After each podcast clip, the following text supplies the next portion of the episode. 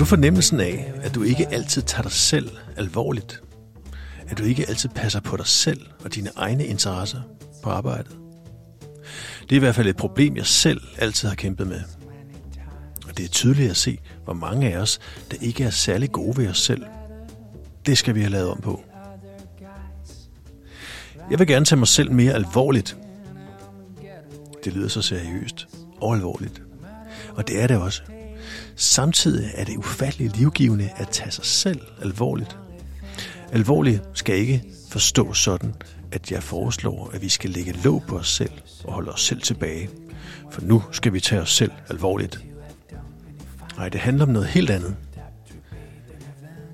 I hele mit liv har jeg forsømt at tage mig selv alvorligt i arbejdslivet.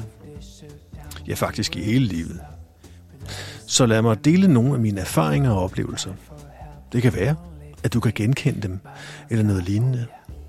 Her kommer nogle nedslagspunkter fra arbejdslivet.